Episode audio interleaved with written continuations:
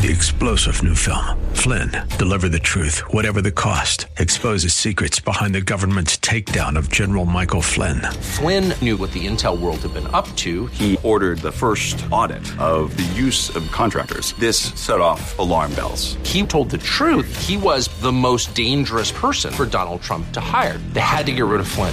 Flynn, Deliver the Truth, Whatever the Cost. Available now. Watch it today. Go to Salem Now dot com. Salem Now dot com. From the streets of Melrose Park to the trading floor of the Merck, he's fought for every dollar he's ever earned. And now, with personal liberty and our system of capitalism under assault in America, he's here to seize back our rights from the government. With a cigar in one hand and a copy of the Declaration of Independence in the other, he's Sean Thompson. And this is The Sean Thompson Show. This looks like a job for me, so everybody just follow me, because we need a little controversy, because it feels so empty without me. I said, this looks like a job for me, so everybody just follow me. These are the kind of days I absolutely love. Undeniable evidence of absolute and total failure. Undeniable. Undeniable failure. Even with higher wages, inflation is moving up quicker. So you may be going home with a bigger paycheck, but it's basically meaningless when your grocery bill and your gas bill are higher. Steve, what's the number? one hundred ninety-nine thousand, another big miss here. Uh, November revised up to just two forty-nine from two hundred ten thousand. Uh, private sector jobs were two eleven, so it looks like we might have lost some government jobs there.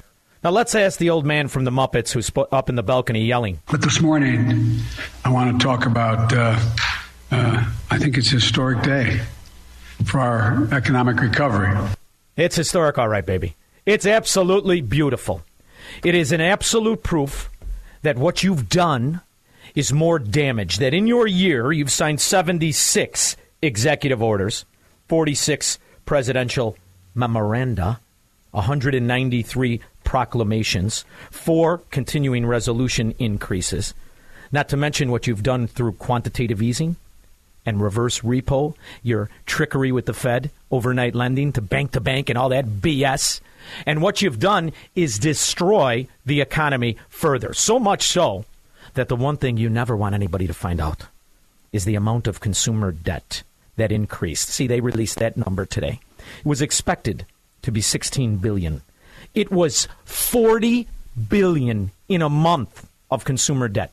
So what does all that add up to?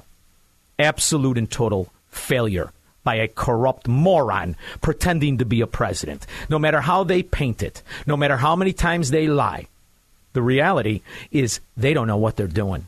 And I am telling you something right now.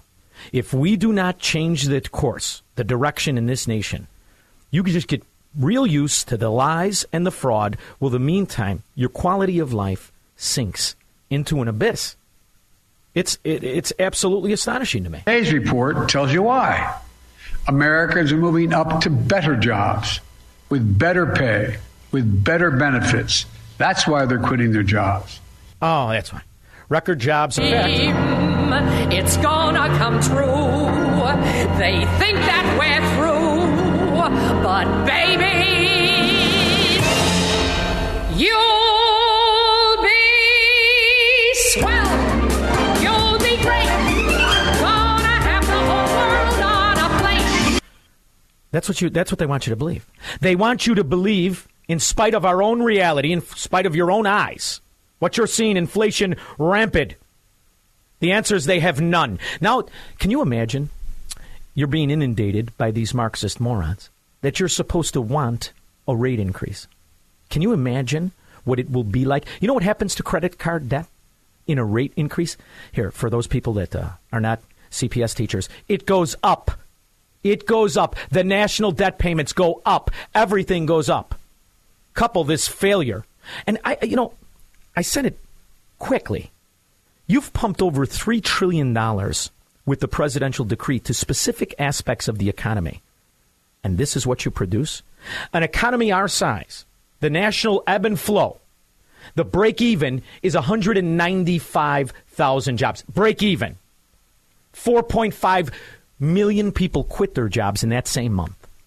and you could only produce one ninety-nine? The magnitude of that failure kind of explains why there are YouTube channels dedicated to directing people how to live on welfare. Hey guys, it's your girl Shalane. I'm back today with another video. In today's video, we're going to be discussing the Restaurant Meals Program by SNAP. Now, this program... Restaurant Meals Program by SNAP. Now, SNAP, for those of us who've worked hard and not wanted to go on government cheese, SNAP is so that the government can pay for your groceries. Joe Biden, a year ago, increased it, the greatest it's ever been increased, to over eight hundred seventy-five dollars a month, when the average family of four spends five hundred thirty-five dollars a month. So now, if you're on SNAP, you get to spend more than the average American family spends. And now they've tweaked it just again. Allow SNAP participants to use their E B T card to purchase prepared meals from participating restaurants. Like, who knew? Who knew this was a thing? Now, this does also include, like, the deli section at participating grocery stores, but I'm talking about, like, good places like K F C, Subway, McDonald's, Burger King, Papa Murphy's, and more, my darling. Now, believe it or not, a lot of states are being approved for this program, so if you want to know if your state is on the list, how you can use your E B T card with just a swipe to get you some restaurant food, you already know what to do. Stay tuned. Your girls got you covered. Now, if this is your first time tuning into my channel, hey, hi, hello, hey friends, my name is Shalay, and here on this channel we discuss shopping, saving, and everything in between. I would love to have you a part of my internet family. Super easy. Click the big old red subscribe button down below and you're in just like that. There's a, a, a channel dedicated to telling people how to operate in a welfare system. This channel is growing constantly every day. See, what Biden produces, the reality of what he creates, is a welfare society. What the Democrat mafia understands hey is guys. What they witnessed here. Right, it's your girl Shalane back today. Hold on. What the what the welfare army understands is that no matter the abuses they take, they will continue to step and fetch to the Democrat mafia. And that's how ghettos like Chicago, like New York and New Jersey will remain Democrat-run for the next hundred years. This is not an accident. So Joe Biden and the Democrats can come out and try to redirect you, but their economic scheme of feudalism is working as it should. Because what nat- naturally will come next is tax increases on those of us that do work, that still want to be independent, that still do not want to be part of the collective. You will be squeezed and you will be sought after. That's why when you see the articles of the supposed Supreme Court, they're going to rule in favor of the small business. Anybody want to bet? Does anyone want to bet if the Supreme Court is going to rule in this on the side of capitalism and property rights and liberty and free choice? This is a perfect storm of fascism, perfect storm of failure, because for some reason, the more these incompetent boobs fail, the more power they get. After all, how could you explain to me this eighty-year-old dementia patient as leader of the so-called free world?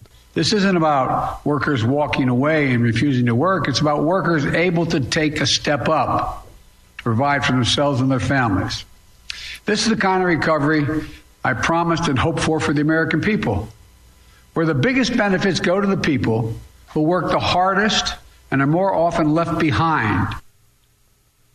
Yeah, that's exactly what's happening. It, it, I'm telling you, it's absolutely pleasurable. Start here, start now, honey, everything's coming up. Program. Twice the singer Bette Midler is. Twice. Return to page three of the Lee's Household Survey. I thought it was very interesting that three point one million people reported they've been unable to work because their employer closed or lost business due to the pandemic. This is what I'm hearing from a lot of C E Os, is that basically, look, uh, we can't staff, or we're looking for people, or a lot of our customers have gone under. forty percent of the unemployment has been stolen by foreign hackers. We don't even know how much of the P P P money is out there. We have no idea. They're reloading it. They're trying to buy complacency. Because once they've got you, it's awful hard to vote against more cheese. After all, the entire conservative movement was started over eight billion dollars in debt. How are we doing? How are we doing? Barry Goldwater, Ronald Reagan. How are we doing? thirty trillion dollars and counting, and that's only if you skew the numbers. If you add in the unfunded liability, where are you at? Now, here's the thing. It can be it can be turned around. It can absolutely be turned around.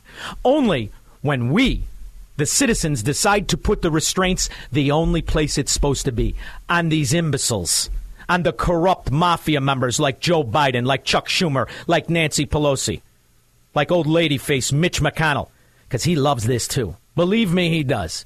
Because what they understand is they get to another continuing resolution. Oh, no, we won't pass the three trillion dollars. In the meantime, that continuing resolution is enriching the very scoundrels that have put us in this position. This is what I needed Trump to do. Reorganize the debt. Who you owe it to anyway? You owe it to yourself. Yet you got half the country cheering for a rate increase. Why? Who gets to make the money? Anybody want to look into that? I'd like to. So I'm not going to come out here and tell you, oh, we got to win in twenty twenty-two and things will be great. It won't be great until we put the restraints where they belong. Washington, D C. Curb all the bills. Audit everything. How much spending is in the continuing resolution? How much spending in the seventy-six executive orders? How much? Or do you just want to be told information? Do you just want to be told how everything is? But this morning, I want to talk about, uh, uh, I think it's a historic day uh-huh. for our economic recovery. It's almost comforting to realize that they had to steal the election, because the idea that eighty-one million morons would vote for this diaper-wearing dimwit is nauseating. three one two, six four two fifty-six hundred. I'll take all your calls when I get back.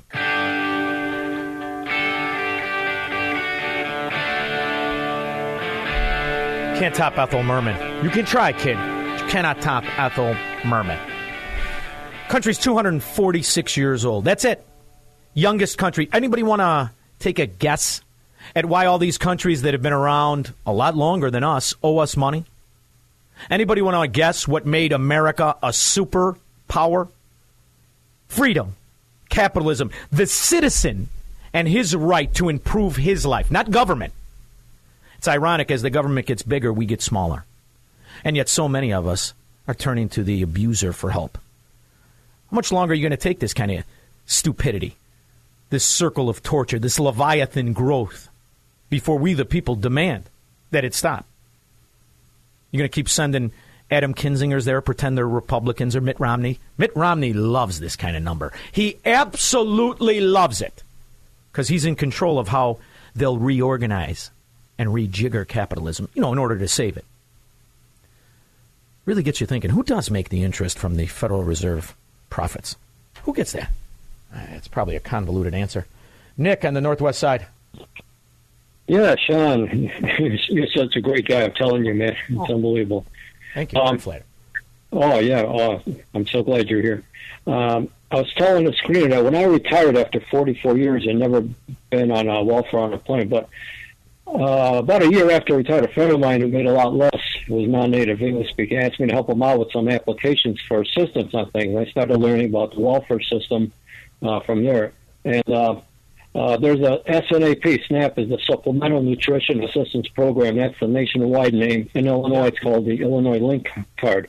But there's also W I C, Women with Infants and Children. As I understand, those are those little white coupons. Have you ever seen somebody pay for their food at a checkout line? They got the uh, uh, small white paper with all sorts of stuff printed on it. That's like for fast help to get some food, because the link card takes a little while to process. And I like to say quickly that I did get on it a couple of times with the Illinois Link after I retired. Once, about a year, fifteen, thirteen, fourteen, fifteen dollars. I'm all for, I'm all for temporary yeah. assistance to people who need yeah. it. Yeah, can I say, can I say, please, that the people in it uh, who run it, I, I my opinion of them changed ninety-nine percent. I told them that before I thought they're just a bunch of people just can't wait to give everything away, and I'm a white guy, and of course I'm going to give it to somebody black or brown, you know, out of I feel bad about even there's saying more, it. But there's far more. Well, here's the thing you got to remember, yeah. Nick. There's far yeah. more, far more white people on government's cheese. Oh yeah, than there are on, any on other white color. People. Far more. On welfare by sheer numbers, people. It's the percentage yeah. that the problem is. Yeah. But Nick, but I have a personal, true.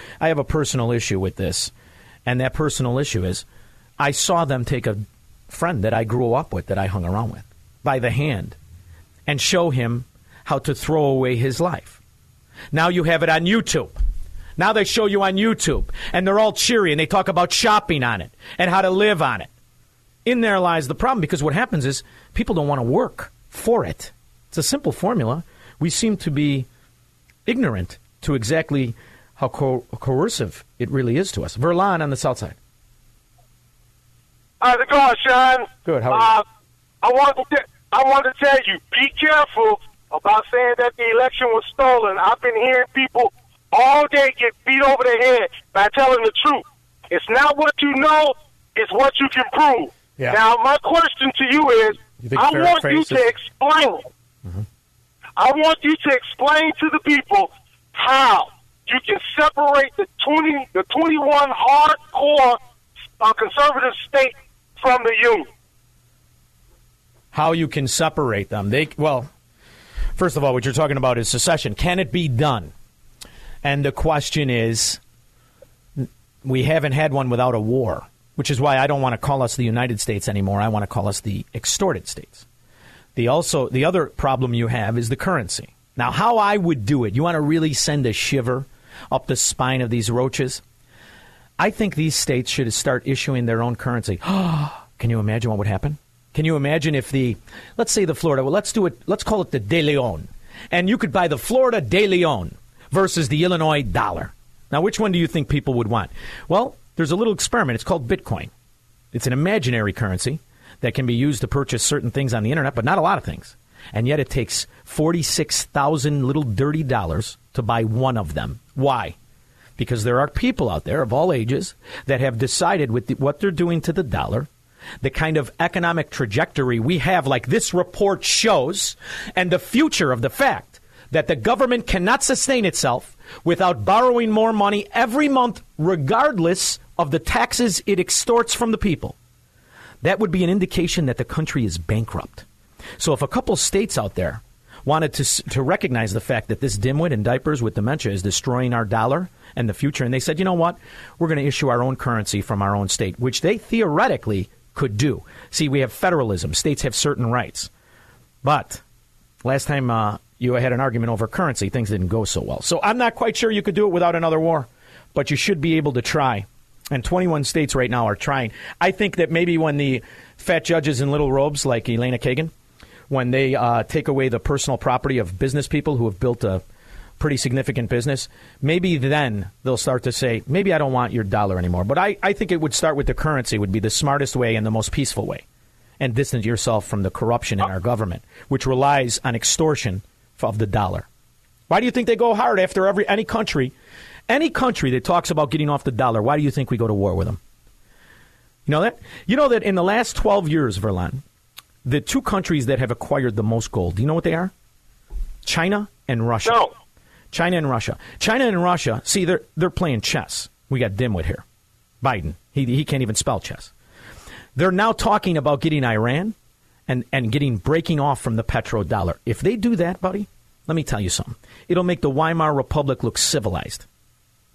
Of course, we could always go to war. Wow. See, that's what Joe Biden is really putting us in a situation of, where the only way you can get out of it is war. And that's what he wants to do, because the more they fail, the more power and money they get. They're not incentivized to have good a good economy. They're incentivized to have people on welfare, because when people are welfare, they're willing slaves. They just wait for the check and they wait for the cheese. And the only thing you have to do is go get one of those corner grocery stores that buys it at fifty cents on the dollars and do a little welfare arbitrage. Thank you, Verlan. I love the call. Megan, Orland Park. Hey, Sean. Um, that woman, that YouTuber, um, especially with her giddy, um, giddy voice, just makes me so sick. And also the YouTuber people, don't they get like um, when they have more subscribers? More su- subscribers like more, they have, the more uh, money they, they get. They make money. Yes, she gets. She makes a lot of money on it. She's a professional blogger. Her show consists of telling people how to navigate the welfare system, and it's growing every day. Yeah. Now, do you think that? What do you yeah. think is going to grow more in these Democrat mafia-run states? A YouTube channel about capitalism, about freedom, and about what your rights are as a property owner over businesses, or one that tells you how to navigate the very complex yet very rewarding welfare sea? I think it's obvious. Um, and in there lies the problem of the nation, and that is the Democrat platform. Because the more people on yeah, welfare, hey, Sean, the bigger their votes. Yeah.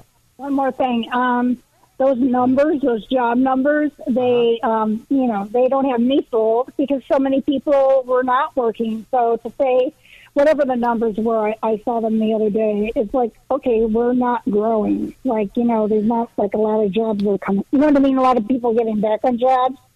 Um, Mitch McConnell extended the borrowing of this country one trillion dollars.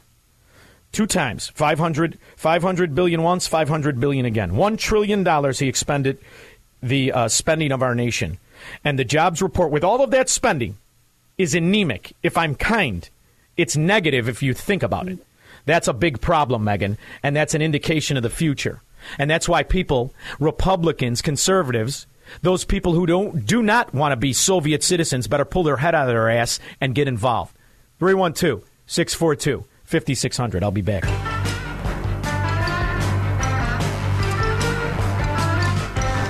The idea that politicians are now in control of your opportunity is what I'm having a very difficult time adjusting to. I said something um, last week that I never even told my wife. I went sideways three times in my life financially, but I never told my wife. Never. Because I didn't want to have that pressure to anybody else, and I knew that given just a little bit of thought and time, I could rebuild and be better than before.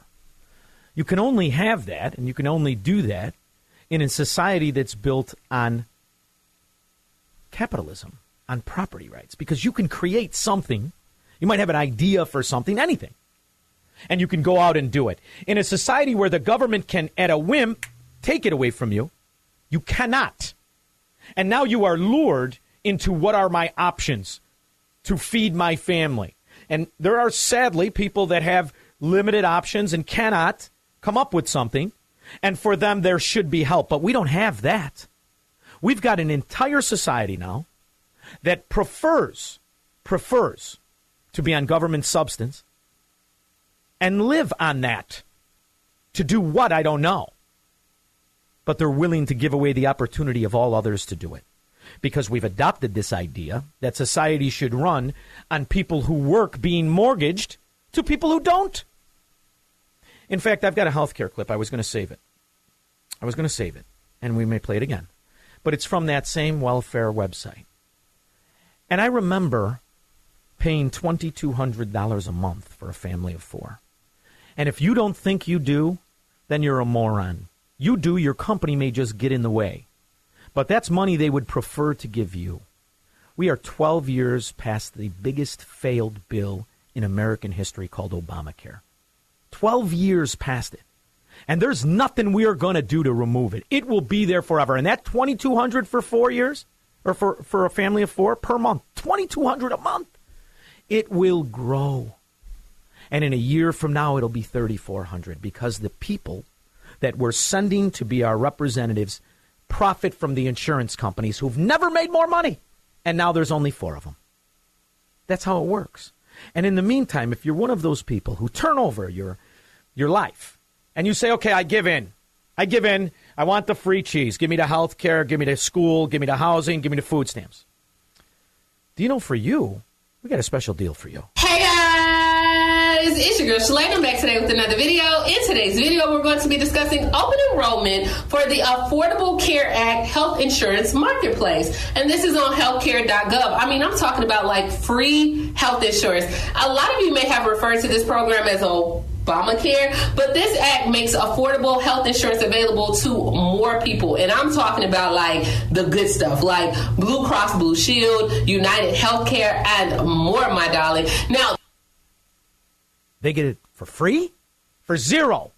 That I took food off my table, took money off other investments I had an opportunity for, and sacrificed and worked extra hard for free.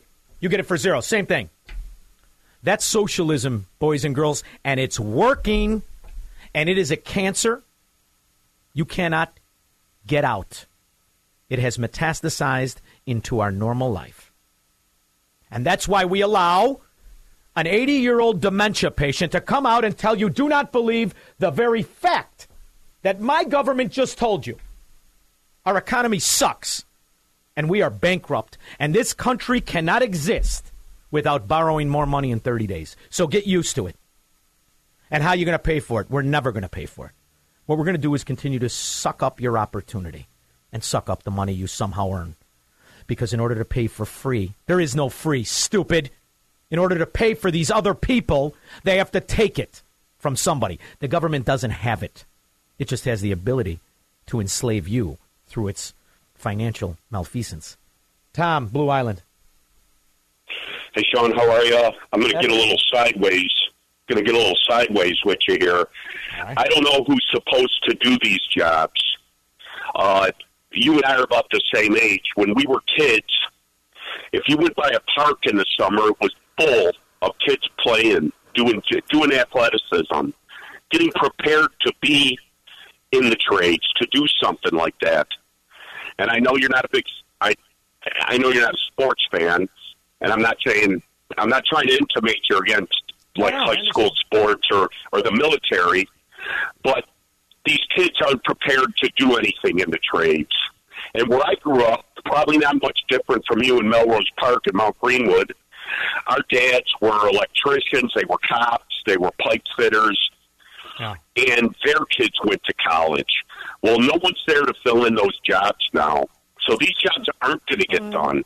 Well, I, I, I understand that. I, I understand that, but here's the, the beauty of it, and here's where I differ from most Republicans.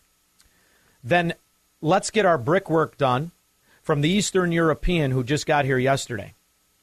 Let's get our sure. brickwork done from him. Let's get our electrical work done from an electrician. I want an electrician, but from somebody who wants to work regardless of the union extortion rules. Let's uh, let's get our cement work done from anybody who wants to do that backbreaking, very difficult labor. I had an uncle, that's what he did. I started out doing it. Totally. Right? So so there's always going to be someone to fill the need as long as you allow the ebb and flow of currency, as long as you allow people to go to work. We're living in the second year of the idiots in Washington who've never done anything. This this buffoon in diapers never did a damn thing in his worthless life except extort people and prostitute government power. So what needs to happen, Tom, you know why I do this all the time, is that people need to go to Washington, D C, who are Congress birthing persons and any other, and they have to understand what the problem is and not go there with the idea of what we need is bigger, more, and just a, a, a more abundance of free stuff. What we need is to put a straitjacket on government. I mean a straitjacket. And all of this other money, let me tell you something. You know who, how they profited from it? Now we now we confiscate. You got a congressperson worth five hundred million dollars. Let's start there. That five hundred million dollars goes on to debt, Nancy, and you get back on the table and go to work. Because I'm so sick of pretending that these people are anything other than what they are, mafia members who have bastardized our economy and stolen our money. Thank you, Tom. Appreciate the call. Robert, Bloomingdale. Hey, Sean, how you doing? I'm a little sideways. How are you? Oh, a little sideways, too. That Biden, oh, he gets... But anyway, the reason I was calling tonight is, you know, my question is, what are these... What, what's... What behind... I mean, here's my question, and it's kind of... I hope I'm going to cut it short.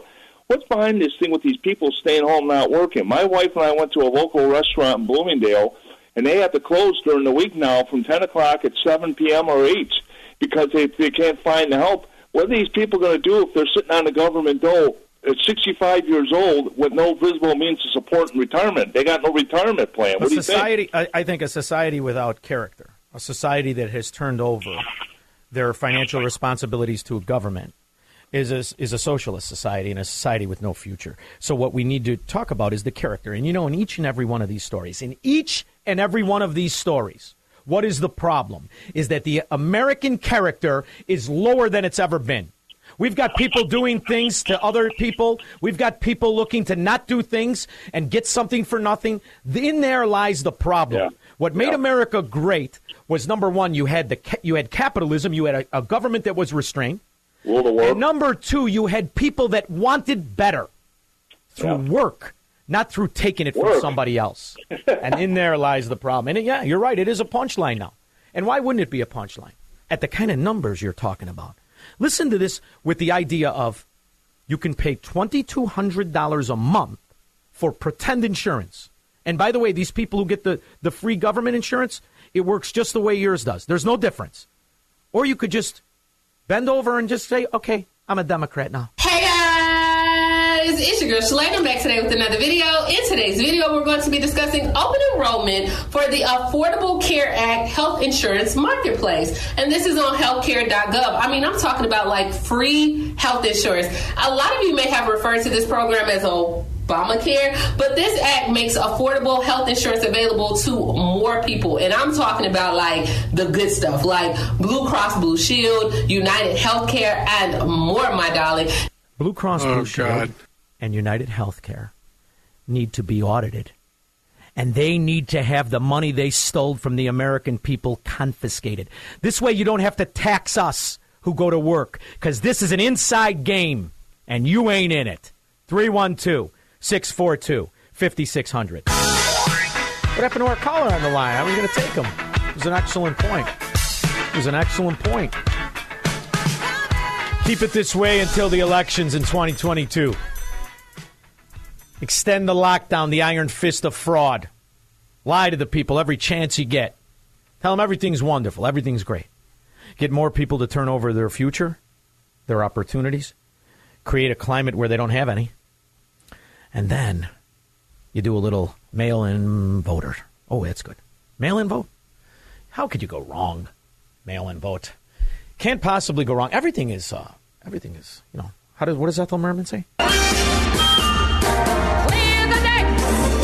Clear the tracks. You got nothing to do but relax. We should make that the uh, American welfare song. I think it's perfect. I think if, you, if you're a Democrat, after all, that's ultimately the goal, isn't it? Because from what I can ascertain from the American Marxist Mafia Party, they're not too big on opportunity. Oh, no, they're not. They're big on restriction, which is why the answer to every problem we have in this country is restriction. Just more and more and more restriction. Because after all, once you're restrained, everybody knows who the master is and who the slave is. The actions we have taken thus far will not be our last. The Justice Department remains committed to holding all January sixth perpetrators at any level accountable under law, whether they were present that day or were otherwise criminally responsible for the assault on our democracy. What does that mean? It's that last part that bothers me. Otherwise responsible for the assault on democracy. First of all, I don't agree with any of that, assault on democracy, but otherwise responsible.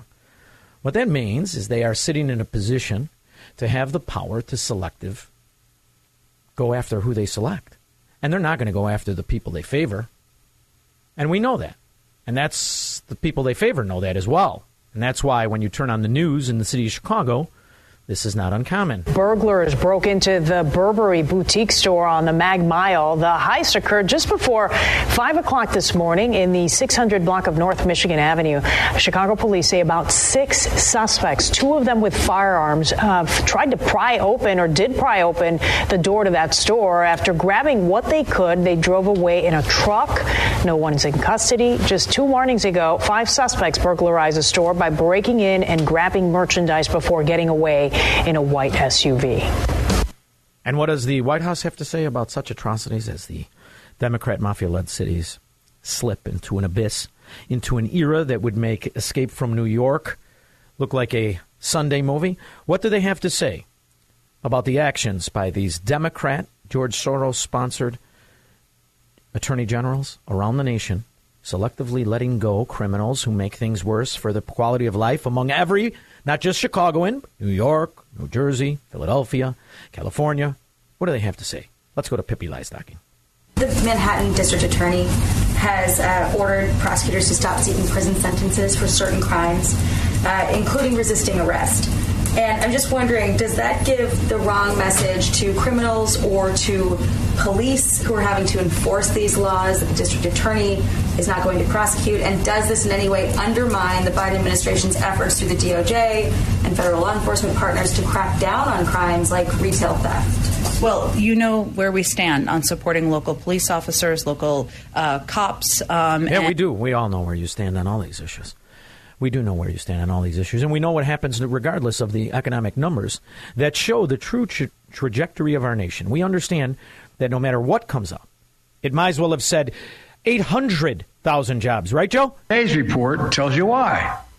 Americans are moving up to better jobs with better pay, with better benefits. That's I'll tell you, it's like watching Pritzker eat a cream puff. It's like watching Mozart play the piano. It's just a thing of beauty when you see a professional, habitual liar lie to you in confidence, even with clearly dementia. He can still pull off the B S, can he? It's a gift, ladies and gentlemen. And eighty-one million morons voted for it. I wonder if those are the ones that are cashing in on a little free cheese. Now, this act also expands Medicaid program to cover all adults with income levels below one hundred thirty-eight percentile of the federal poverty level as well. But not- one hundred thirty-eight percentile above the federal pro- poverty level. That's about what? seventy-eight grand a year? Hmm. You get all that for free. Does explain some of the votes. three one two, six four two, five six zero zero. I'll be back after this. From the streets of Melrose Park to the trading floor of the Merck, he's fought for every dollar he's ever earned. And now, with personal liberty and our system of capitalism under assault in America, he's here to seize back our rights from the government. With a cigar in one hand and a copy of the Declaration of Independence in the other, he's Sean Thompson. And this is The Sean Thompson Show. This looks like a job for me, so everybody just follow me, because we need a little controversy. I want to clear something up from earlier. I had flippantly said if you make seventy thousand dollars, you qualify for Obamacare, the new zero. It's actually sixty-one thousand eight hundred eighty dollars. You see, the poverty line for a family of four in America is twenty-six thousand two hundred dollars. So if you're a family of four and you make less than sixty-one thousand eight hundred eighty dollars, you qualify for the government cheese insurance. If you make less than one hundred forty-four thousand dollars, you get some subsidy from the government, which is how you work in a welfare system, so people need the sustenance. Nobody knows these issues when it comes to health care better than Paul Seegert. He's the managing partner at P C S Advisors, a benefits consulting firm with thirty-five partners and offices across the nation. He also um, is an expert on exactly what we're facing when you fire hundreds and hundreds and thousands of nurses and then use it as an excuse to get more money. Paul, how are you? Thank you for joining me. Doing great, John. How are you? Oh, I'll tell you, Paul, um, I hate when people urinate in my ear and tell me it's raining. And I've got to deal with the Democrat mafia in charge, and that's all they know how to do. I wanted to bring you on. I wanted to bring you on to kind of help me with what will happen in your in your idea and in, in what you see in the future with a government kind of takeover of absolute and control using the Fauci-invested flu, the vaccine mandates, and the shutdown of the economy. What does the American future in healthcare look like? Well, uh, from the mandate standpoint, I think the future is a little, it took a turn for the positive, is my impression today at the Supreme Court. If, if you're uh, Did not you see Elena to, Kagan, uh, fat judge in a little robe? Did you see her ignorance and Sotomayor? Yep, yep. That's, here's the, what's kind of happened in that whole area of of what we do. There's, life is full of unintended consequences. If you'd asked me a few months ago before the announcement of the OSHA mandate how many employers would have a mandate in by the end of the year, eighty-five percent were saying they'd have some sort of a policy that included uh, it would, would be some version of their own. And then when the government got involved and the president made the announcement about the OSHA route, that put the, really the brakes on it, so it had the opposite effect of what they intended. Well, that's cool. And it went from eight to eighty-five that said they would, to when we finished the year, we only had about eighteen percent of employers that had a policy in place, and only another seven said they'll do it no matter what happens at the Supreme Court, and everybody else is waiting to see. That is good news. Today, yeah. t- today I was looking, and Citibank said that they're going to give their people till January fourteenth, and if they're not vaccinated, they're going to fire them. What I get nervous about when I see one of these corporatist kings like Citibank, so interwoven with the government, do it, it takes that first one before all the others jump on board. Do you think this will be the trend this year? Did we lose Paul? Are you there, buddy? All right, we will uh, effort to get Paul Seegert back. Can you hear me, Pete? All right, we're going to work on getting Paul Seegert back. So today, Citibank said that they're going to give their employees to get the jab till January fourteenth, and then they're going to fire them. What's that? We also heard that... Um, is, are you there, Paul? Hello? All right, let's see if we can get this clip here. Let's talk about that because, as you well know, the C D C has really been under fire for these isolation guidelines, how long someone needs to stay home once they've been infected. First, the guidance was ten days. Then you shortened it to five days but said a test wasn't necessary. Now you say if you can find a test, go ahead and have a test. With all due respect and understanding to the changing and volatile nature of this virus, why is the guidance so confusing? And, and I just have to say the American Medical Association said the new recommendations on quarantine and isolation from the C D C are not only confusing, but are risking further spread of the virus. How do you respond? Yeah, very important. Thank you for the opportunity to clarify. So um, for many months, years, we had isolation and quarantine guidance that said ten days, and we are now standing on the shoulders of years of science. I want to find out exactly what the ramifications are of that. What exactly are the ramifications of, of, of are the companies keeping up with the C D C? Or are the companies, in fact, sticking to the original ten days? How can you quantify that? Mayo Clinic firing seven hundred healthcare providers. We have you back, Paul? All right, listen, let's do this. I'm going to go to commercial break. We're going to effort to get Paul Seegert back. Oh, you are? Paul, are you there? I am. Can you hear me now? Now I can. Yes, yes. I think it's the N S A. Great. I've had this with other guests before. Expect an audit in this short future. But these are the hazards you have when you join my show, Paul. Thank you. But um, I wanted to I wanted to kind of get in a little bit to what you see when the C D C is kind of making things up on the fly.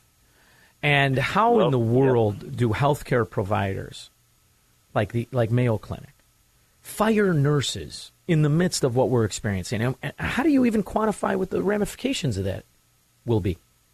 It's crazy because they're, the entire industry, it's virtue signaling of the highest order. We'll start with that, in my opinion. You have these C E Os of some of these large health care group organizations coming out saying ninety-nine percent of their workforce got vaccinated, only one percent didn't, which is true in this case as well, or at least it appears true when you just look at the numbers, some of the numbers that they share.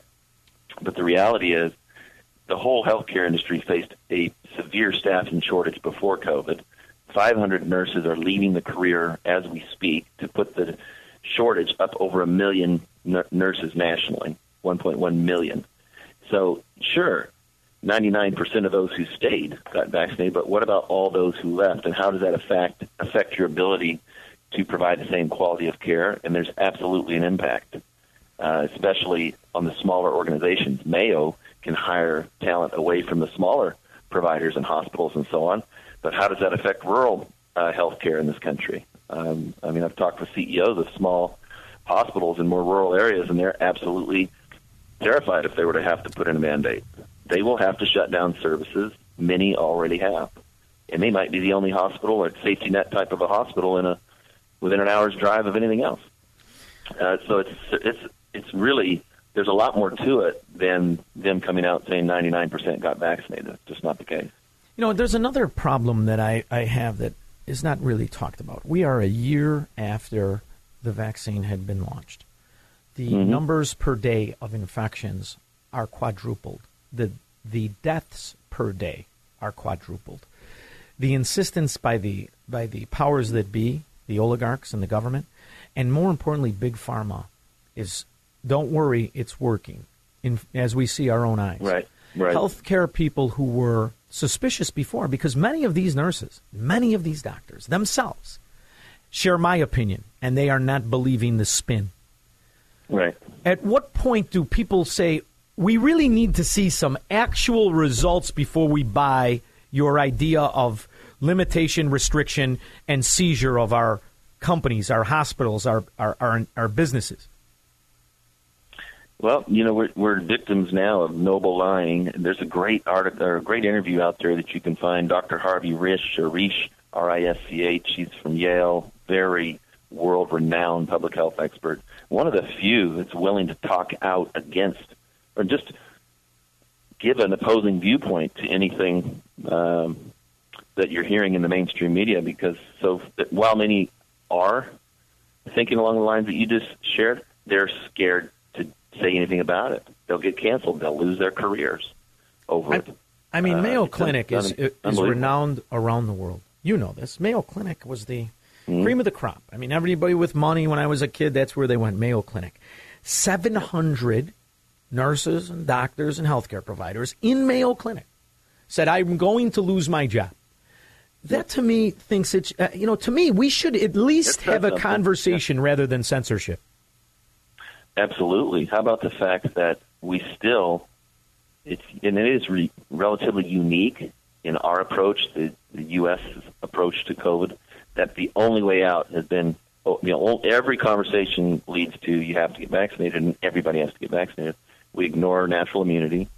There's now more than ninety studies that show that it is as good and in in, in some cases better, uh, longer lasting and broader and so on against variants. There's more than ninety studies, and yet they don't get recognized. And there's more than six studies that show that if you've had COVID and recovered and have natural immunity and you get vaccinated, your chances of an adverse reaction are higher. This is all considered misinformation. If I were to put that on social media, I'd get blocked. Or I, I just or had my whatever. YouTube. My YouTube was seized from me last week. And, you know, here's another thing that I'm I'm a little interested in.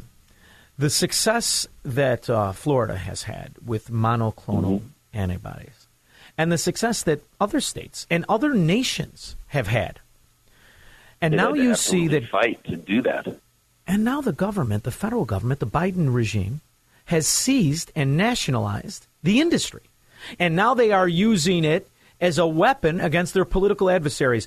Are there no adults, even in healthcare? Are there no scientists and doctors at the Mayo Clinic that say, all right, listen, enough is enough. Let's fix this damn thing and then worry about the politics. Or are we just going to be subjected to this Soviet-style vendetta Biden administration until this son of a dog is finally out of the office?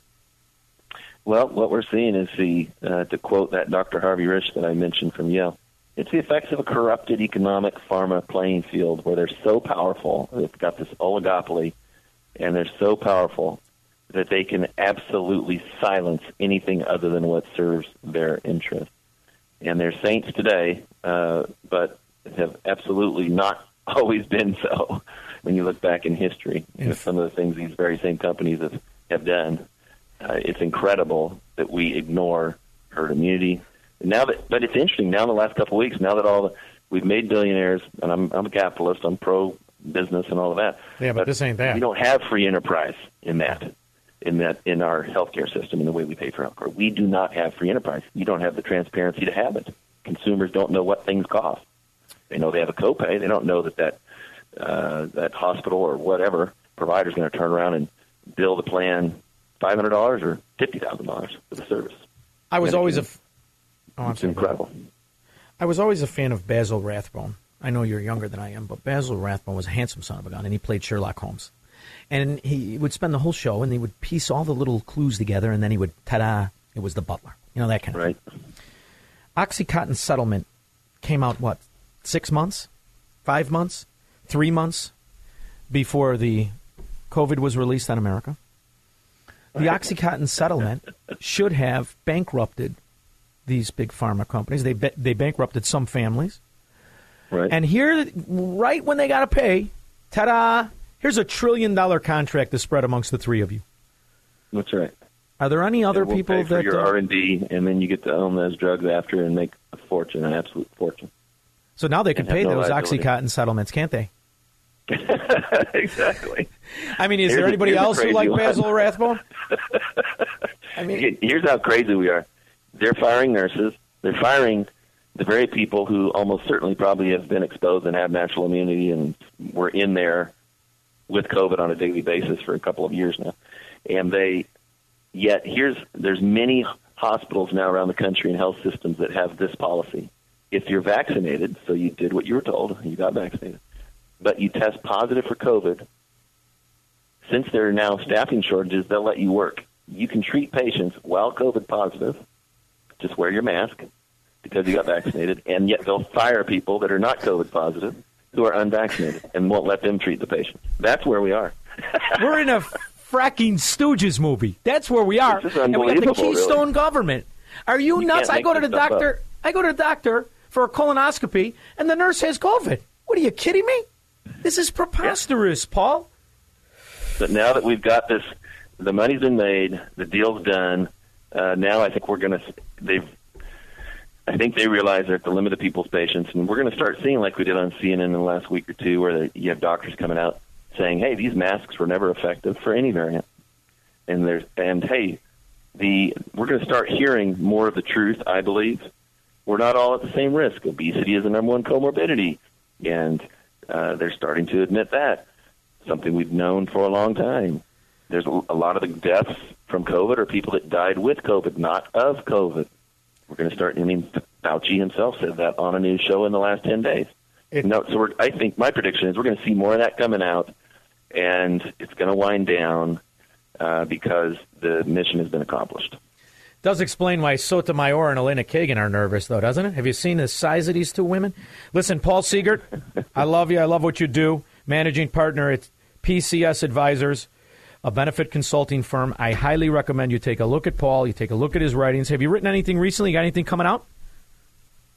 Well, I uh, they can Google, they can look up our YouTube channel. It's still up. Uh, see some stuff there. Find us online, uh, and we're happy to help anybody we can. This is our mission every day to fix the way we all pay for healthcare. And uh, uh, before I let you go, I'd like to apologize for your upcoming audit. Thank you, Paul. I appreciate you joining us. Have a great day.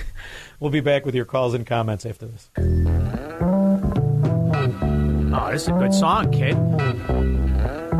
You were probably conceived to this song. You were just a baby. How did you know about this music? All right, let's go to line three one two, six four two, five six zero zero.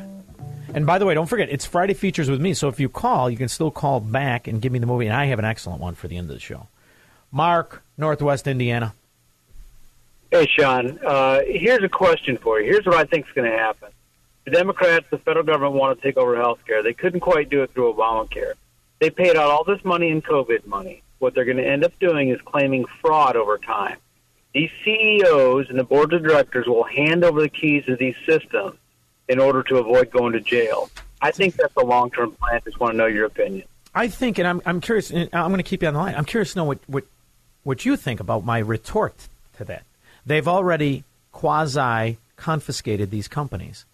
The reason that Obamacare needed to be implemented was to consolidate the pretend insurance providers like Blue Cross and Blue Shield, which is a quasi-government company. And now the money is, and the corruption and the payouts, you know, for this COVID, they're not paying anything. They have record profits. They're paying nothing. The healthcare, think about this. How many politicians like Pritzker stopped all kinds of elective surgeries and all kinds of different procedures? And at the same time, the reaction by all of the Zoom doctors is to tell people that they were depressed and put them on antidepressants. So that you have a windfall by the pharmaceutical companies. I think it's worked exactly as intended. And this way, there is an illusion of private companies. What they need is they cannot admit they are Soviets. So you just corrupt, infiltrate, and co-opt companies so that it looks as if it's private when it never really is, like Blue Cross and Blue Shield, which every executive should be imprisoned in my book.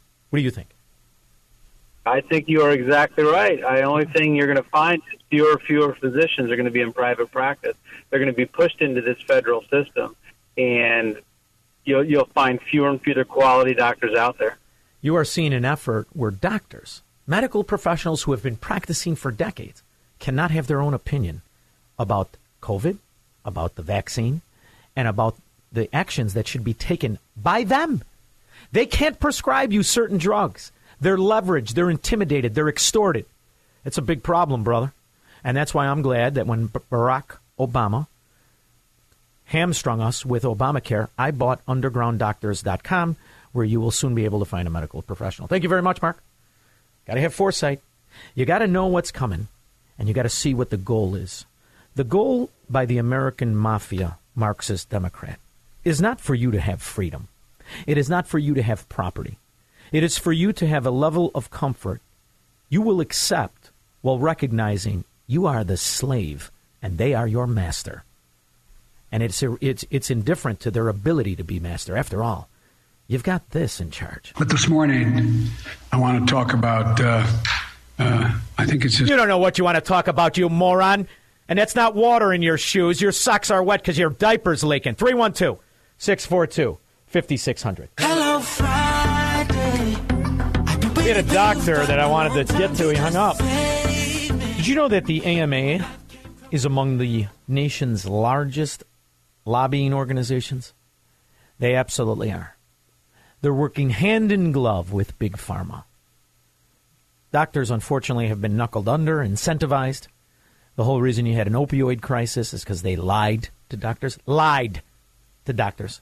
Oh, it's going to be fine, little oxy. Don't worry, it's good for you. How'd that work out? And then when they had that settlement of billions and billions and billions of dollars, they got a contract worth trillions and trillions. Huh, that's a good deal. Dave, Downers Grove. Hi, Sean.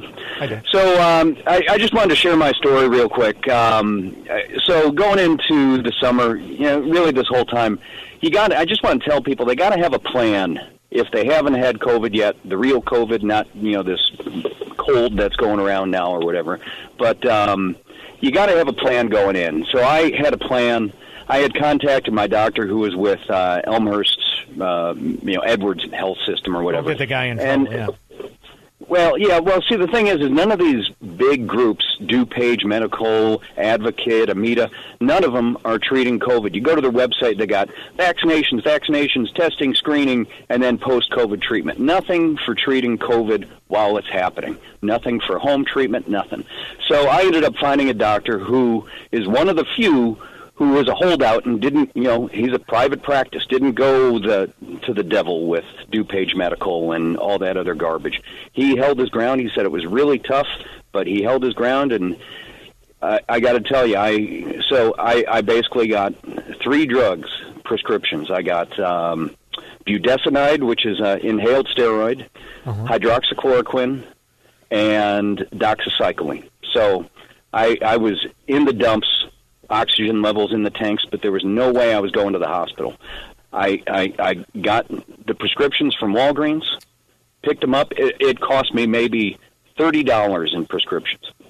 I got the first dose in me that night, woke up the next day, was probably eighty-five percent better. By the second day after the, the next round of doses, I, it was like it never happened. I actually felt better than I, I haven't felt that good since I was forty. And, the, you know, the thing is, is that there's, when I tell people this, they look at me like I got three eyeballs. Like, oh, silly Dave, there's no treatments for COVID. What are you talking about? Oh, conspiracy, blah, blah, blah. Living, walking proof that there are treatments, and they're not allowing doctors to, to treat people with this stuff. And it's a crime. It's the crime of the century, if not our, our lifetime. In the history, I believe. Right I, and by the way, I believe and, you're exactly right. And and since then, I've you know I've I've pre-composed an email with all the information, doctor's information, and whenever somebody you know I tell them somebody, eh, why don't you send me that information? So since the summer, I've turned about thirty people on to my doctor, and he's the same treatment with them, and they had the same experience. And people tell me, oh, well, you don't know if you would have gotten better anyway. Well, whatever. I'm I yeah, but- I know how I felt, and I know what it did to me, and I know that it was like a magic bullet. Dave, and, I'm going to put um, you on hold, and I'm going to have Misty give you my email. All right. All right. And I want you, yeah, to, I'll send I want it you to keep me in the loop. Here she is. You got it. Thanks for all you do, man. I appreciate it. Thank you, Dave, for all you just did. And the reality is that's not an uncommon story. Half of the reason that I, I stay down here in Florida is because down here in Florida, to some extent, you are protected from the government. And that is unfortunately the position we are in. The drugs that Dave was treated with cost him thirty dollars. Hospitals who turn you away but yet report a COVID case get three thousand dollars from the government. Do you not think this is about money? You think I'm kidding you when we talk about Big Pharma and the collusion and the corruption therein? Why would they be the number two lobbying firm, the A M A? And where do they get their money? Think about all of the atrocities that have happened, and I don't condemn doctors. I, one of my favorite people is a doctor, Jim Dalio, family friend. I never needed a doctor because well, Jim was our family friend. I never wanted a doctor because I would call Jim. Hey, I feel this. Okay, there. He was a wonderful, brilliant man. But he wasn't interested in enriching Big Pharma. He was interested in helping you. Hydroxychloroquine is something that, if Trump wouldn't have said it, maybe we could have saved hundreds of thousands of lives. How do we know? We do know that there are countries that were already dealing in it that did save tremendous amounts of lives. I think it's become more and more obvious who's in control. Is brought to you by Pfizer. C B S Health Watch, sponsored by Pfizer. Anderson Cooper three sixty.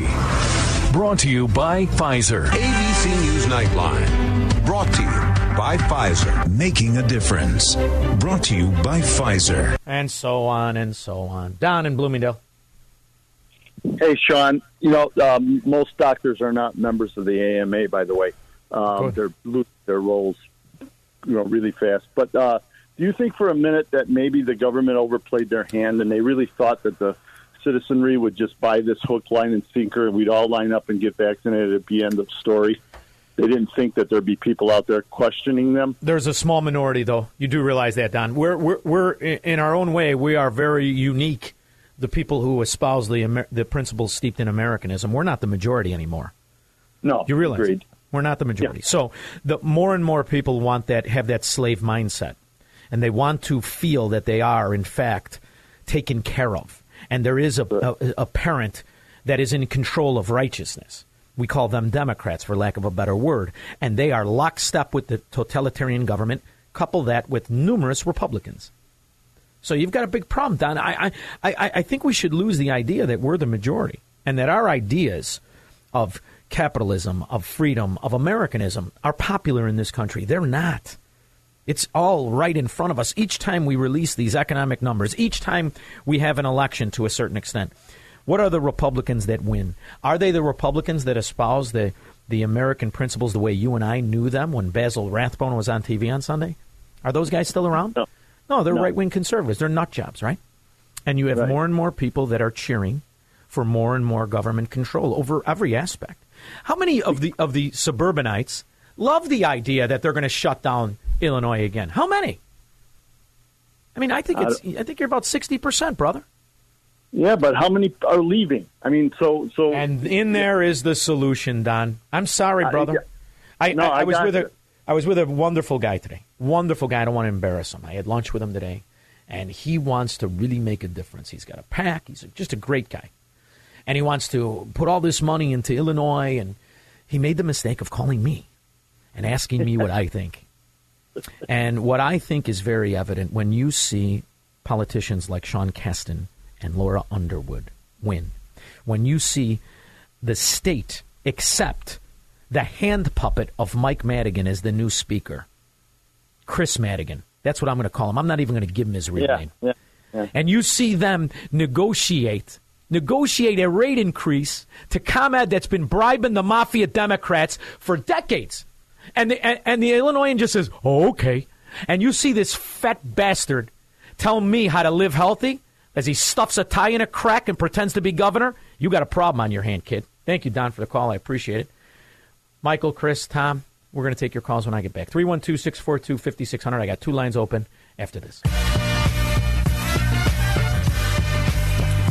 You know, I think there are, um, to give you a kind of a window on what we're dealing with, there is a prosecutor who was an anti-vaccine person. She spoke against it. She was a young woman.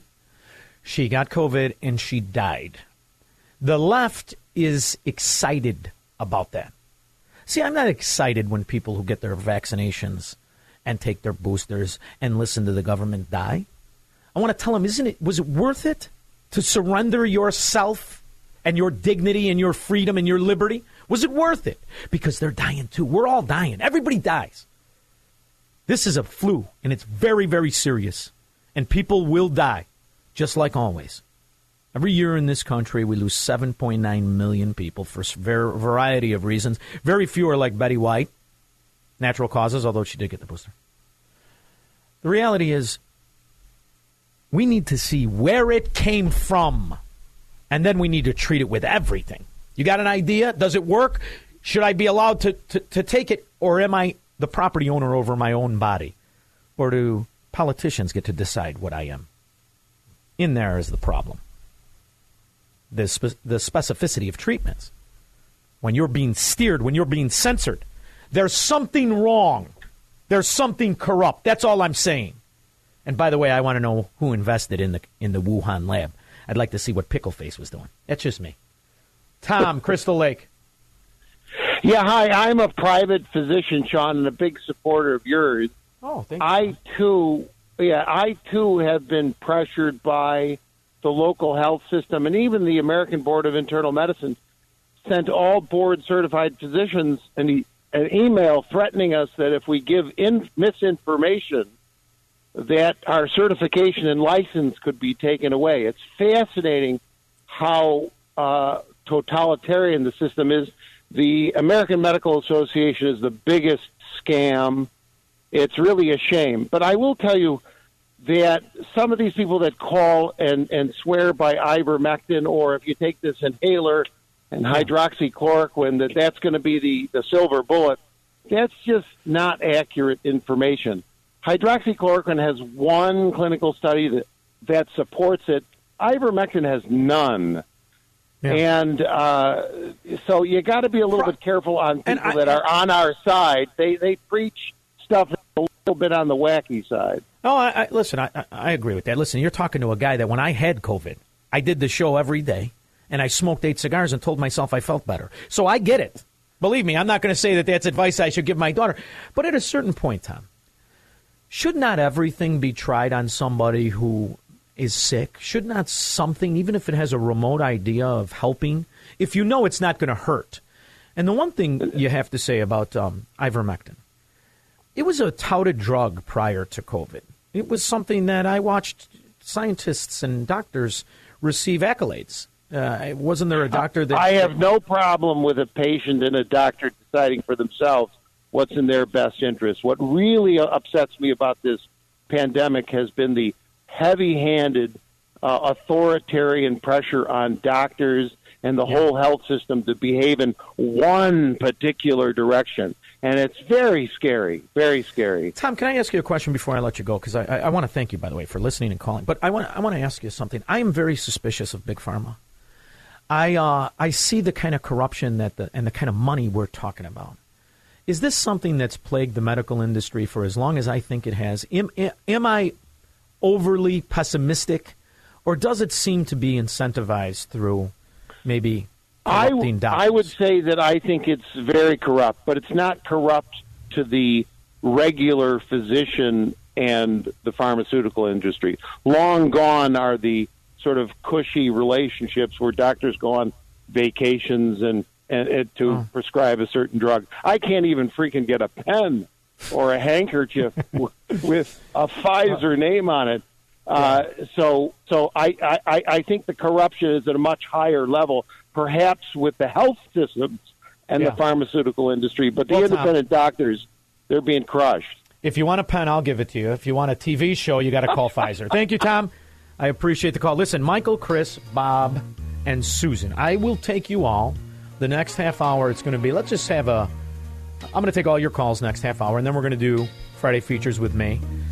And let's relax. I have a great movie, and it's a surprise. Couldn't believe it when I saw it.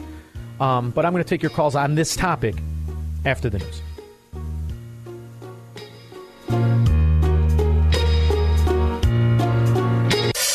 From the streets of Melrose Park to the trading floor of the Merck, he's fought for every dollar he's ever earned. And now, with personal liberty and our system of capitalism under assault in America, he's here to seize back our rights from the government.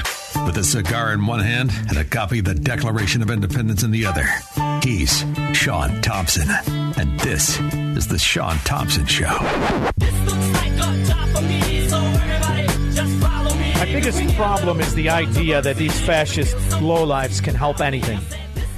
Now, let's see if I get suspended from YouTube again, shall we? I am reading from the World Health Organization, also known as W H O, twenty eighteen, actually twenty seventeen, December thirteenth, World Health Organization, six hundred fifty thousand people worldwide have died to complications from the flu. Before COVID was ever heard. Deaths in America last year, with the restrictions, from D U I, ten thousand one hundred forty-two. In America last year, from food poisoning, three thousand people one hundred twenty-eight thousand hospitalized from food poisoning. We are fragile human beings. We absolutely are. There's no question about it. What is the level of hyperness of scared citizens?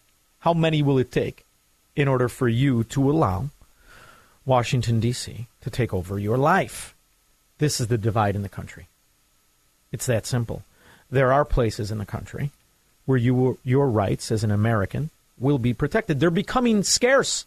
They're becoming few and far between. We're down to twenty-one states that are actively suing the Biden regime from seizing control over your life. The question is, is there a day worth giving up for a pretend security? I mean that. This is the discussion I think we need to have.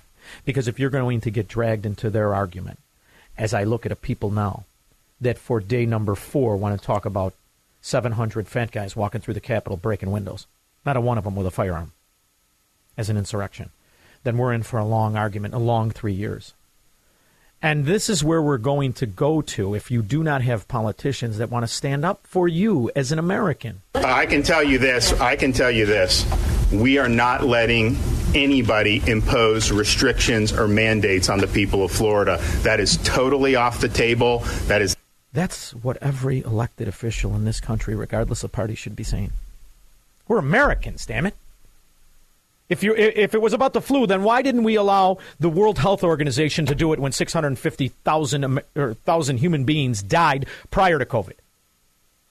Michael on the north side. Hi, Michael. Hello. Hey, how are you? Good. John, this uh, call is not sponsored by Pfizer. I just want to let you know that up front, all right? Just make sure that, okay? Save yourself um, for a hey, Sunday listen. show. Go ahead. Hey, listen. So here's the thing. Your last guest, Paul, he nailed it, let me tell you.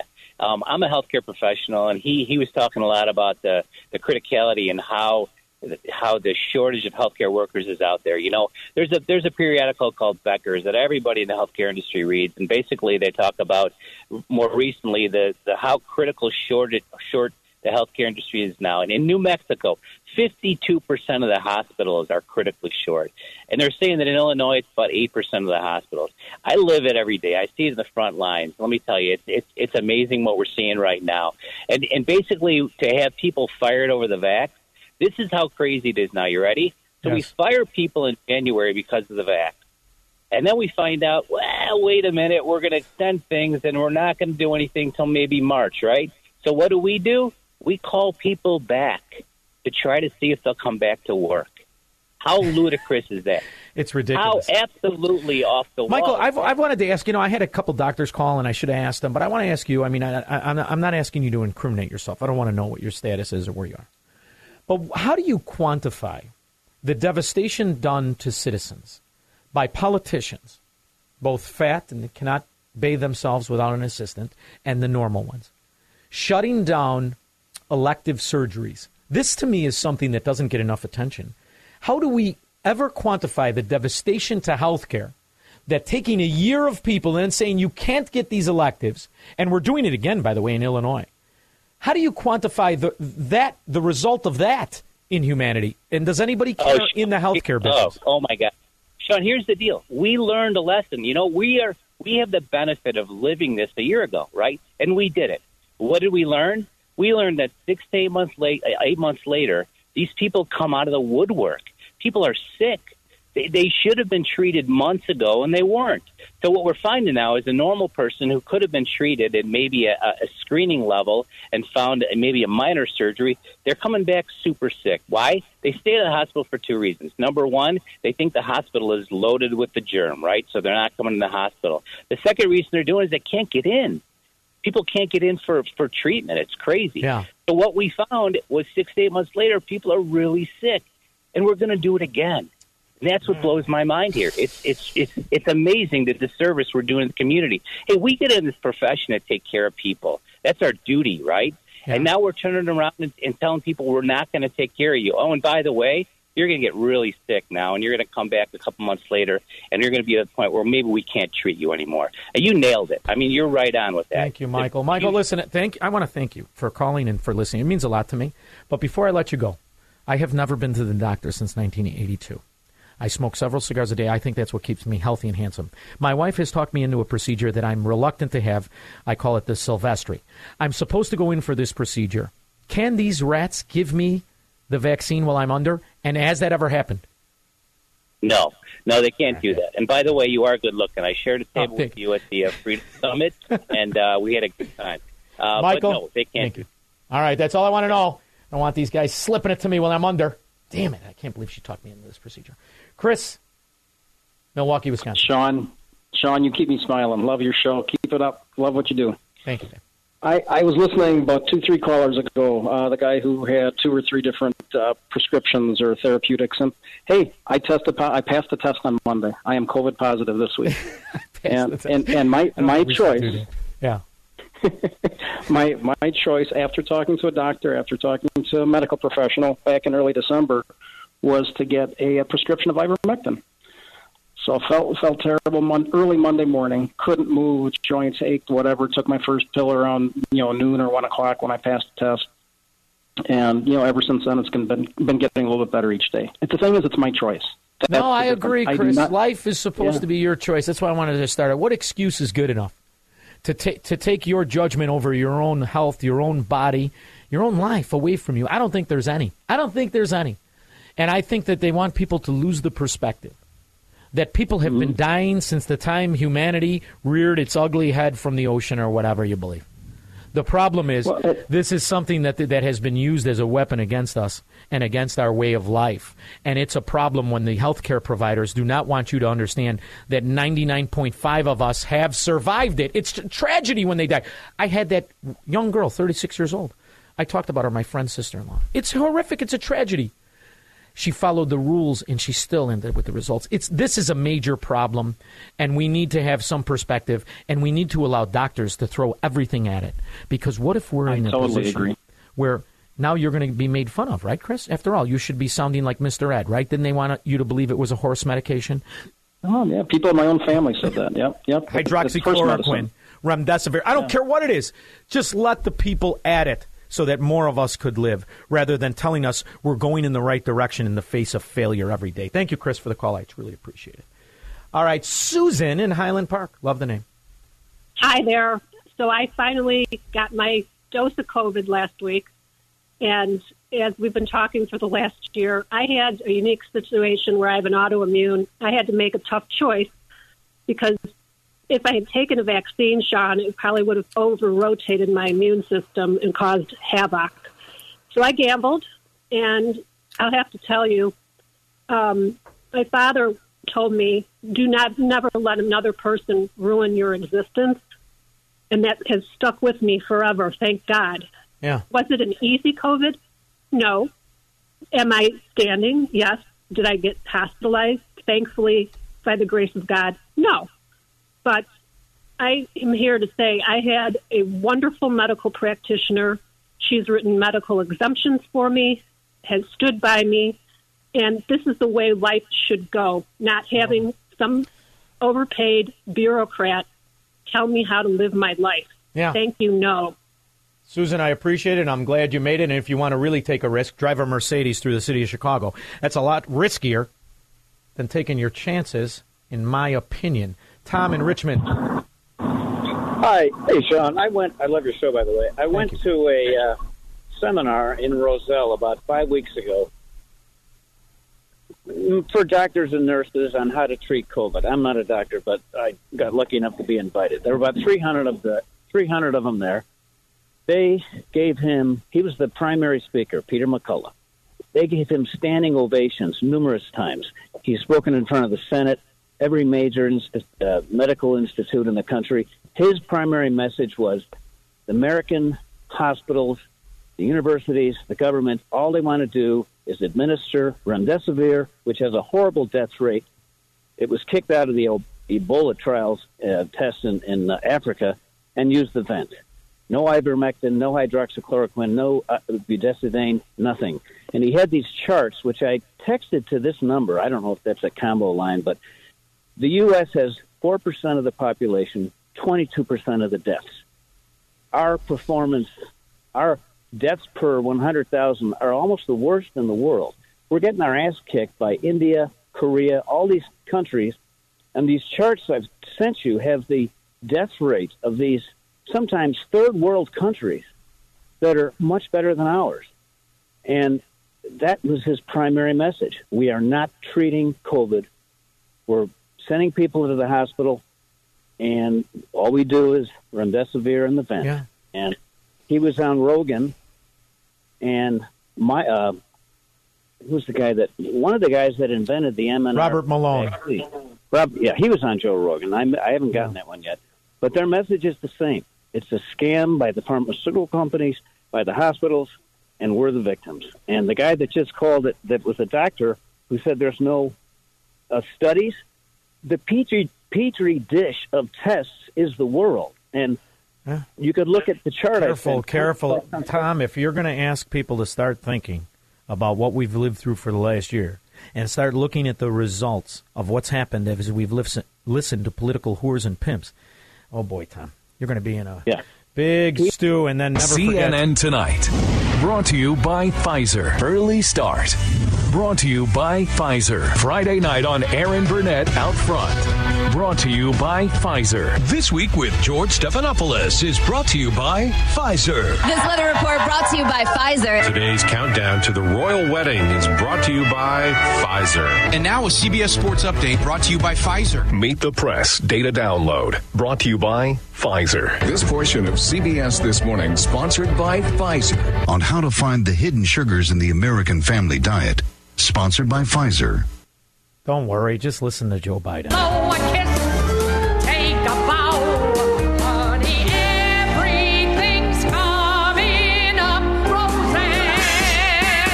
three one two, six four two, five six zero zero. I'll be back after this. I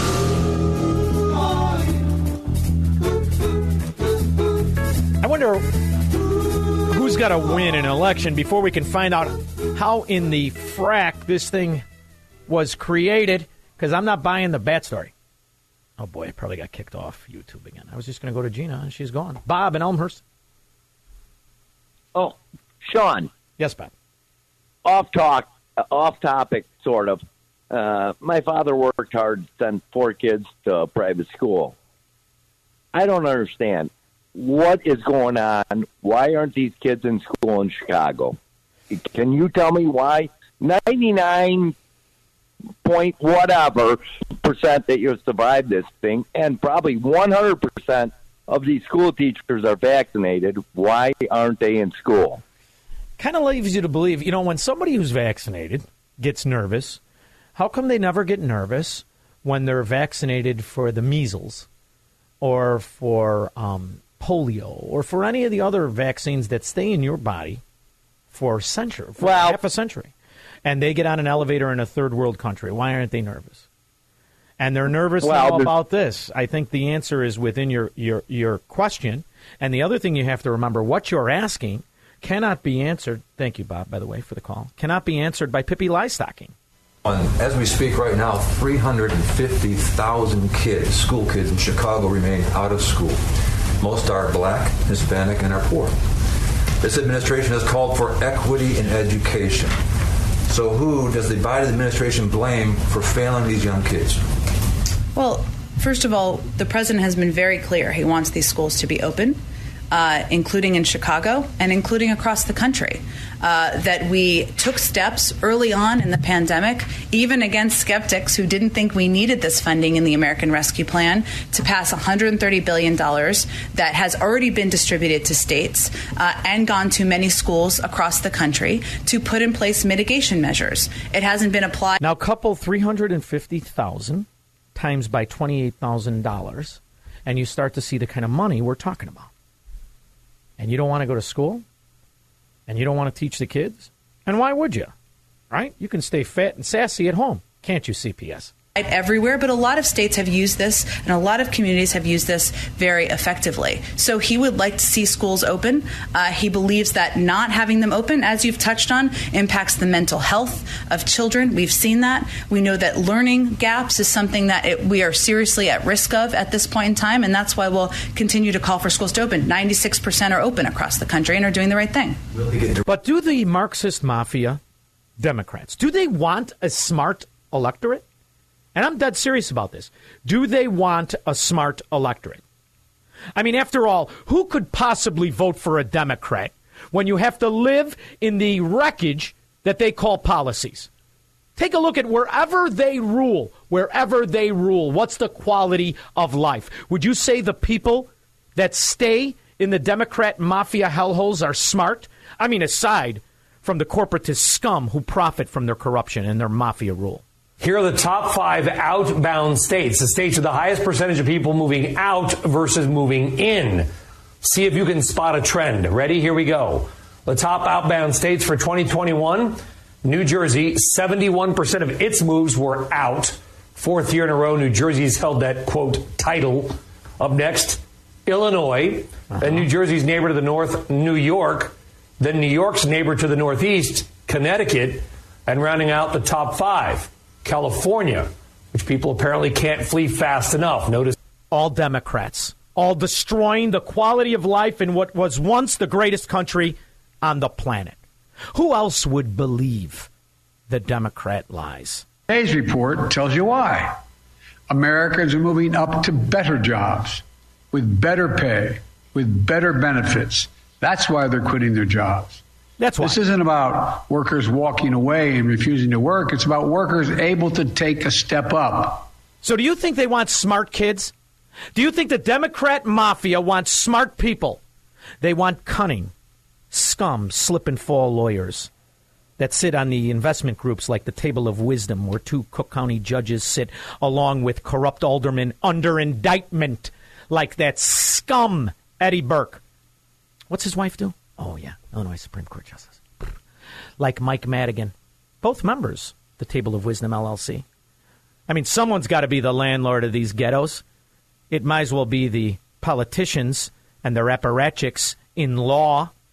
So do you think they care when the children suffer and can't go to school? Do you think they need the children to understand what education is and how to think versus what to think? How in the world could they get constituents to follow actual trained Marxists that seem to be leaders and seem to be political ideologues? We actually do have an ideological frame. Um, myself and Alicia in particular are trained organizers. Um, we uh, are trained Marxists. And the head of B L M, and I don't mean Bureau and Land Management. There's an eco-Nazi that heads that up in the Biden administration. So it's not in their best interest to send the kids to school, because what if a small percentage of them, just a small percentage, were able to figure out they're not helping you. They're keeping you a slave. They're keeping you down. The reality is you're hopeless in these hellholes run by Democrats. Return to page three of the Lee's household survey. I thought it was very interesting that three point one million people reported they've been unable to work because their employer closed or lost business due to the pandemic. This is what I'm hearing from a lot of C E Os. No, is that no, no, even this Kramer, even you, you Democrat scumbag, you can't put lipstick on this pig. It's going to take a master swindler. Provide for themselves and their families. This is the kind of recovery I promised and hoped for for the American people, where the biggest benefits go to the people who work the hardest and are more often left behind. It's great. This is working exactly as Joe Biden thought it would work. It's going swimmingly. Now you're in it. Stand the world on its ear. Set it spinning. That'll be just the beginning. Curtain up. Light the light. You got nothing to hit for the height. You'll be swell, you'll be great. I can tell, just you wait. That lucky star I talk about is due. Honey, everything's coming up. Roses for me and for you. three one two, six four two, five six zero zero. Take all your calls when I get back. Let's all go to the lot. Let's go to the movie. It's time for Friday Features with Sean. And now, on with the show. All right, I have to tell you, I I get calls all the time. This is the favorite part of the show, which I don't know how to take that, but I do love it. And I am a movie guy. I don't watch men in costumes chasing balls who happen to be roided up. I don't watch the subsidized kids in their costumes. I uh, like movies. Always did. That's why when it came time to use an Ethel Merman clip, it's a mad, mad, mad world. Are you kidding me? Love that movie. Highly recommend that for a throwback. But I saw one this week that surprised me. Spent a little time. I said, let me go to this show. I had a taste for popcorn. The Kingsman. Now, it's a prequel to The Kingsman, which is kind of, you know, I really, it's kind of goofy, The Kingsman. But The Kingsman is a movie that I thoroughly enjoyed, and I highly, highly recommend it. As for a documentary, I also, by the way, a T V show, eighteen eighty-three, excellent, fantastic. For a documentary, Eric Clapton, Standing at Crossroads. I, I think they were all good. But this is the time when you give me your movie pick, and I like a documentary. So let's go to the, and if you called in, you can call in again and give me a movie. So let's go to Eduardo in Midway. Yeah, Sean, thank you for taking my call. So here's two eighty-one for Sidney Poitier. The uh, co-stars are Tom Berenger in Shoot to Kill, and then Little Nikita River Phoenix. Oh, I did not see that. All right, I'm going to watch that. They're good. All right, they're yeah. good. Did you ever did you ever see Sidney Poitier? Have you ever seen him in The Defiant Ones? Sidney Poitier? Did you ever see that movie? The no, Defiant but uh, I got oh. some homework to do. Yeah, I got to see that. I'm telling you. One of my favorite, favorite movies, The Defiant Ones. Thank you very much. I appreciate the call. Thank you. Uh, let's go to Brian. Is it, uh, where are you calling from? Wheatfield, Indiana? Yep, Wheatfield, Indiana. Oh, thank you for listening. Yeah, thanks, Sean. And I want to tell you, too, real quick, you know, thanks for doing this show. Uh, you definitely fill a hole that was left after Rush left oh. because you do it in four. Well, but you do an informative and entertaining show, so oh, I appreciate I want to that tell you more that, than but, you know. Thank you very much. But uh, the movie was Last Picture Show, is nineteen seventy-one, and uh, has Sybil Shepherd, Jeff Bridges, and Timothy Bottoms. I think I caught that the other night up late. I think it was on T N T or something, but it was actually really good. She and was then the something in her day, though, huh? She was a sexy devil, wasn't she? Yeah, and if you watch that movie, you get to see a lot more of her than I ever thought I would. So yeah, uh, poor thing aged like cheese, works. But she really had something when she was young. What do you got for a documentary? In Search of Doc Holliday. I uh, I kind of like the Old West stuff, and it was just very interesting to see how his life kind of bounced around. And I think even I though he saw got in it. trouble, like he always uh, he always seemed to get with uh, the right people when he needed to. So and it's true, he married his cousin, right? Isn't that what got him in trouble? He had to flee the family because of it. I think so, that, and yeah. yeah, and then he just kind of, you know, like he'd get in trouble, but then he would get with the right people and kind of kind of work his way out of it. So he's just a smart, gentlemanly kind of guy. And uh, little kooky with the marrying the first cousin or fooling around with the first cousin. A little kooky, but when you think hey, about it. Back then, though, I mean, what what what you had to, you know, choose from. So. And how many people, oh, there you go, how many people know that Albert Einstein also was married to his first cousin? I didn't know that. Well, freaky, you got a wealth of useless information. Brian. Thank you very much. Thank you, thank you. Little kooky. Someone was playing a first cousin clip. Nick in Kenosha. Hey, Sean, how are you? Wonderful, Nick. How are you? I'm good. I have to start off with I'm a little hurt because I called earlier uh, this week, and I think I got you too fired up. Oh. You didn't say thanks for the call. I felt a little hurt. Oh, Nick, well, it's implied. Thanks for the call, unless you're a Chicago Democrat. Then I give you out the address of where you can meet me the next day. No one shows up, though, Nick. Go ahead. yeah, um, They Live. Is this the one with... Um... Roddy Piper. Oh, okay. I, I, I and did... it's, it's the, the, the put on the glasses, which is possibly one of the best fight scenes ever. Really? But it's... Really? Uh, yeah. Because there's a movie possibly... with Manny Potemkin where he plays an alien. And I can't remember the title. I always get oh, confused. Oh, Cocoon? No. That's no, no, no, no. Manny Potemkin plays an alien, and it's got, uh, hmm. I think James Caan might be in it. It's an okay. excellent movie. Excellent movie.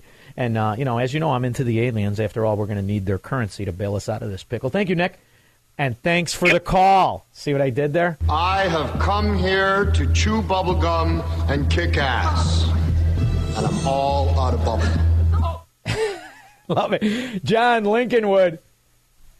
Hey, Sean, been a couple of weeks. How you doing, sir? Wonderful, wonderful. Tan, loving every right. minute of it. Beautiful. Did you see the new uh, James Bond, No Time to Die? Not only did I see it, I'm a James Bond aficionado, and it disgusts oh. me. I love the beginning, but James Bond doesn't die, so I loved it. What the hell are you doing killing my guy? So up until the end, well, I loved he it. He wanted out, so it's a good way to get him out of it, I guess. I, I, the, the, the Bond is bigger than an actor. We needed yeah, I loved it. I thought it was great. And I'm not going to transition now into a woman kicking derriere. No offense to the ladies out there. One of my favorite action movies, Ava. Great action movie. Great, great action movie. Film. Yep. But come on, you're gonna, you're gonna, you, you don't kill. You don't. No, never. Yeah, but how about that girl? How about the girl in Cuba? Very sexy. Yeah, I'm, I'm an aficionado oh. of the Bond women. In fact, I, I went after my wife. She reminded me of one early on. I'm not going to give who, but yeah, I like the Bond women. I like them. But uh, all right, Beautiful. I'll give you. How about a documentary? You got one? Uh, Z Z Top, the little band from Texas. That was really good. There is a Bond documentary about the, yeah. uh, the about the author being James Bond, I believe it is. Um, oh yeah, no, becoming yeah. becoming Bond. Becoming Bond, mm-hmm. great documentary. Take a look at that one, too, for us Bond guys. Thank All you very sir. much. Take care now. Good one. Thank you. Have a good weekend. Bond. James Bond. The best. The absolute best. Duke of Joy, or I'm sorry, Duke of J, Hillside. Hey, how you doing, Sean? Good. How are you? Oh, real good. I had a B-movie. It was uh, early seventies. Uh, Ernest Borgnine in Vengeance Is Mine. He's up against bank robbers. He's huge. A farmer. He takes care of them. I am a huge Ernest Borgnine fan. Huge. Poseidon Adventure, Marty. Ernest Borgnine huh? was the man, and he lived long into his eighties. And he believed that, you know, if you were a little frisky every day with your woman, it would, pro- it would uh, keep you alive. I think Ernest Borgnine was onto something. My wife, on the other hand, hates that idea. Thank you very much, Duke of Joy, Jay. Robert in Bloomingdale. How about the Pink Panther uh, for a movie and a documentary, Hoover, by uh, Leonardo with Leonardo DiCaprio playing J. Edgar Hoover, which is but pretty But that's not a documentary. To... That's a movie. And oh, yeah. uh, it does explain a lot about the F B I. Uh, yeah. I'll tell you, he liked to prance around in his mother's outfits. I that's mean, true. He was a little ahead of his time. He could have really been popular in today's, you know, uh, political climate. I mean, after all, he could have been the mayor of Chicago. We've had a couple of those cross-dressers. Thank you very much, Robert. Yeah. I do appreciate it. They don't call it cross-dressing anymore, do they? Uh, we're going to get on to that and the rest of your calls. I have two open lines, three one two, six four two, five six zero zero. We'll take Megan first when I get back after this. All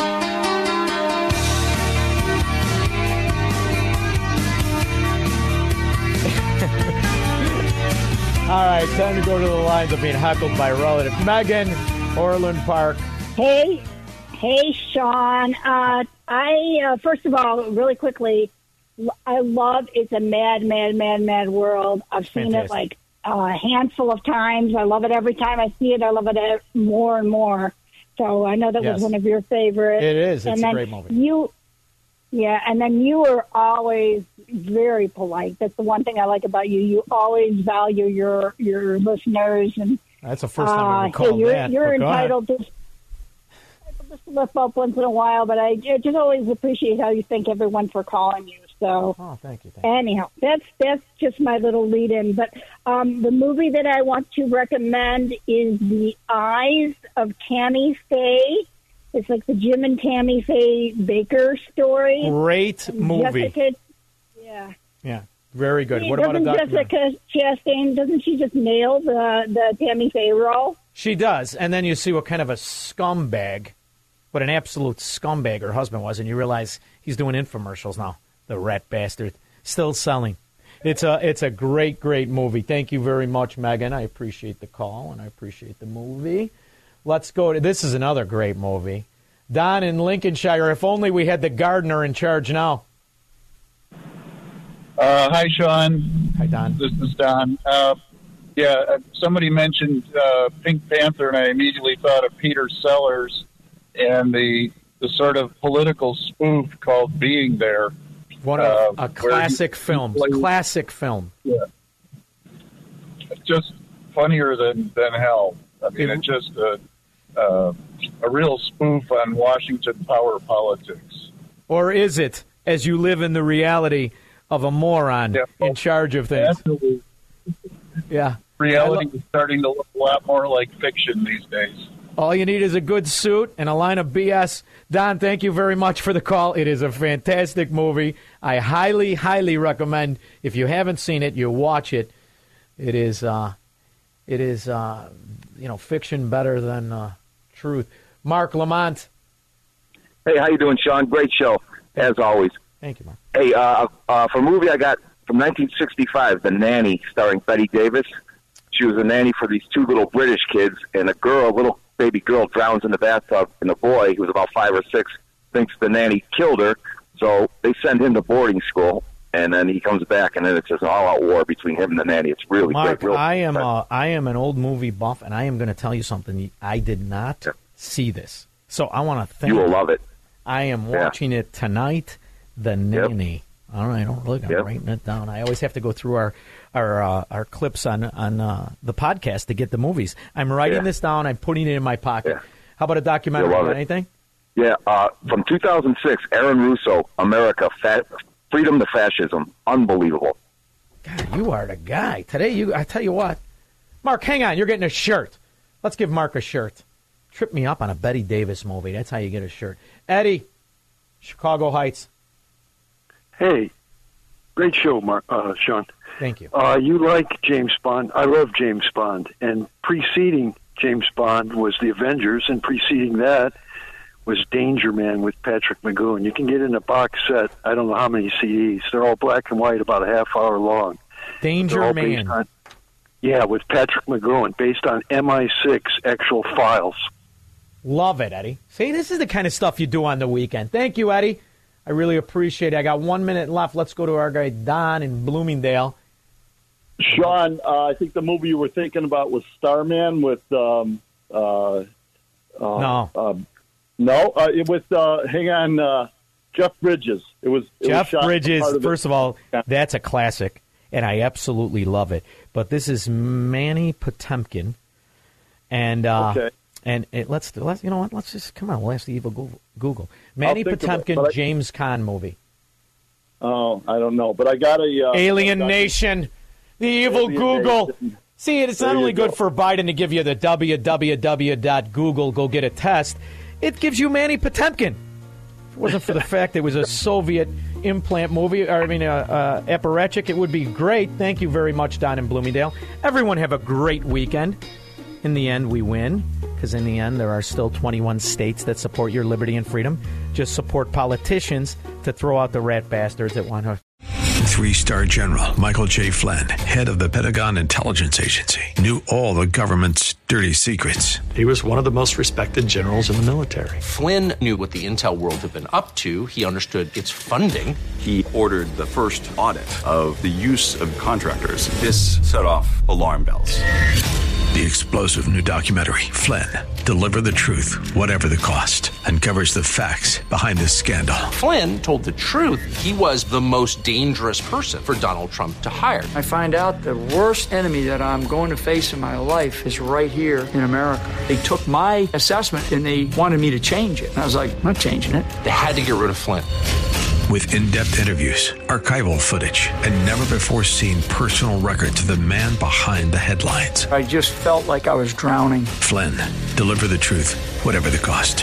Available now. Watch it today. Go to salem now dot com. salem now dot com.